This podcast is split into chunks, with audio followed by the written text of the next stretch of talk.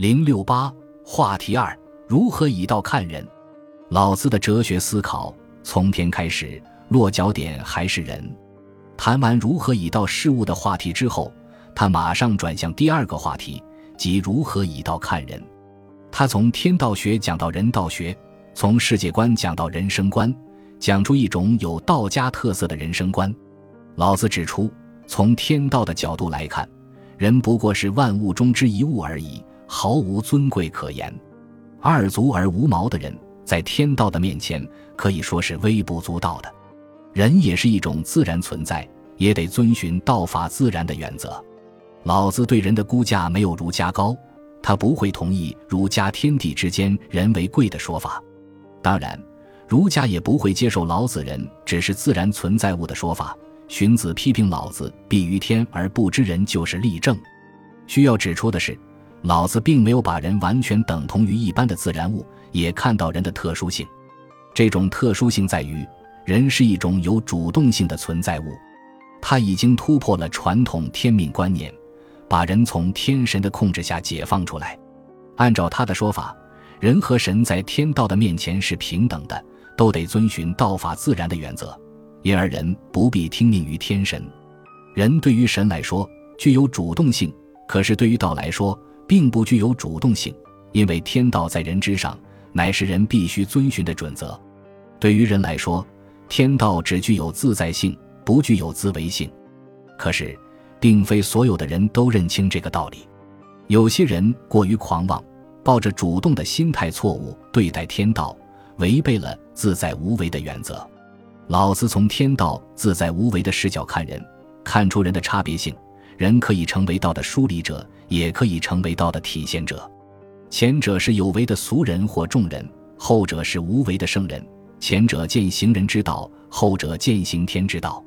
老子指出，被世俗观念束缚的人、自以为是的人、被欲望驱使的人，都是道的疏离者，都属于俗人或众人之列，属于有为者之列。这种人不明白天道，不接受天道的规范。总做一些违背天道的事情，这种人自以为聪明的很，其实糊涂的很。老子对此类人的人生观和价值观持批评的态度，对于当时的社会现状也持批评的态度。老子生活在乱世，对当时的社会状况，对当时的众生百相都没有什么好感。由于有为者在现实社会中奉行人之道，已经走到了天之道的反面，天之道。损有余而补不足，人之道则不然，损不足以奉有余。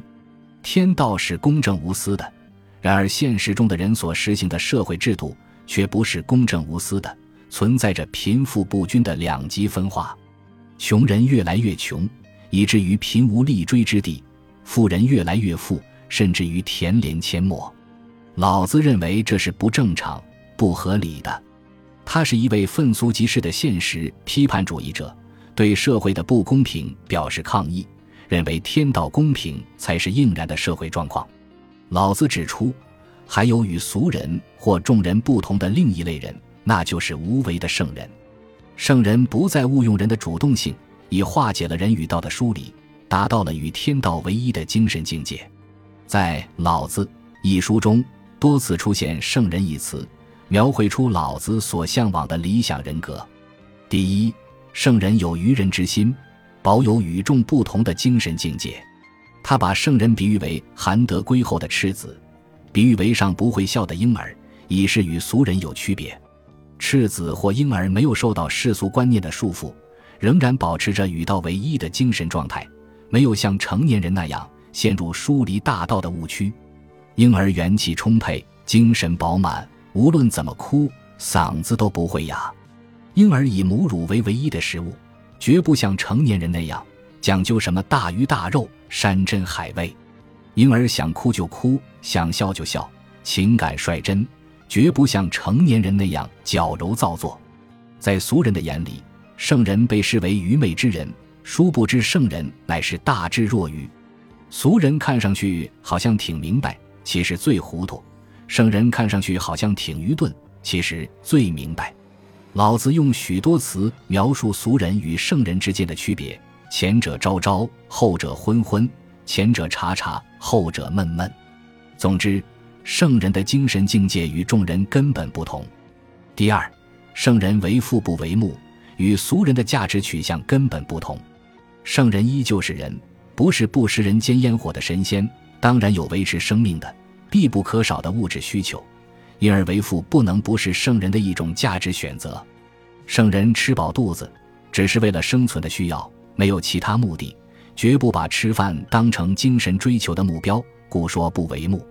如果人仅仅为了维系生命，物质需求十分有限，自然界足以满足这种需求。人从自然界获取有限的食物，犹如小小的鼹鼠在大河中喝掉一口水，对大河不会有什么影响。同样道理，圣人为肚子着想，对他人不会有什么妨碍，不会发生为夺取食物而发生争斗的情形。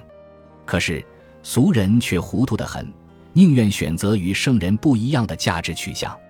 他们不懂得为父的道理，一味的讲究为目，把有限的物质需求变为无限的精神追求，于是导致社会的混乱。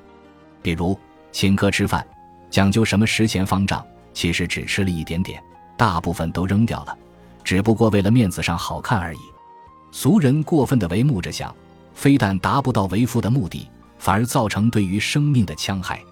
老子告诫那些为目不为父的人说：五色令人目盲。五音令人耳聋，驰骋田猎令人心发狂，难得之货令人心防。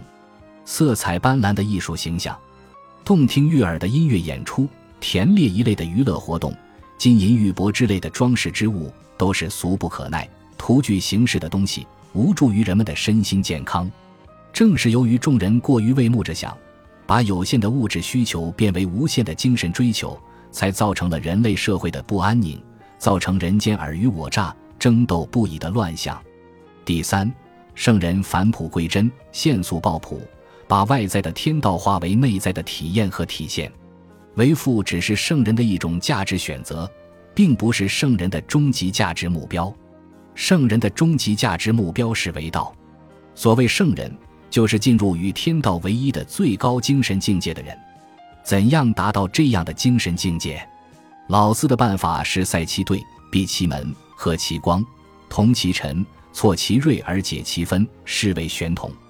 他要求人们放弃一切违背天道的行为，堵塞耳目等感官渠道和敏思之技巧的光芒，混同形土的痕迹，挫损个人的锋锐，解除人世的纷争，最终进入比我玄同的境界。这是一种哲学智慧的领悟，不能采取知识积累的路径。故而，老子主张把为学与为道区别开来。为学日益，为道日损，损之又损，以至于无为。无为而无不为。取天下常以无事，及其有事，不足以有天下。为道日损，就是逐渐摆脱世俗价值观念的束缚，消除人对于道的疏离，达到对于道的自觉，最终成就圣人人格。圣人就是自觉的依天道而行的人，他是道的体验者，体验出道之本然。圣人并不把道当成认识对象，而是当成体验对象。圣人还是道的体现者，体现出天道对于人的指导意义，引导他人皈依大道。圣人与天道为一，他就是天道的化身。本集播放完毕，感谢您的收听。喜欢请订阅加关注，主页有更多精彩内容。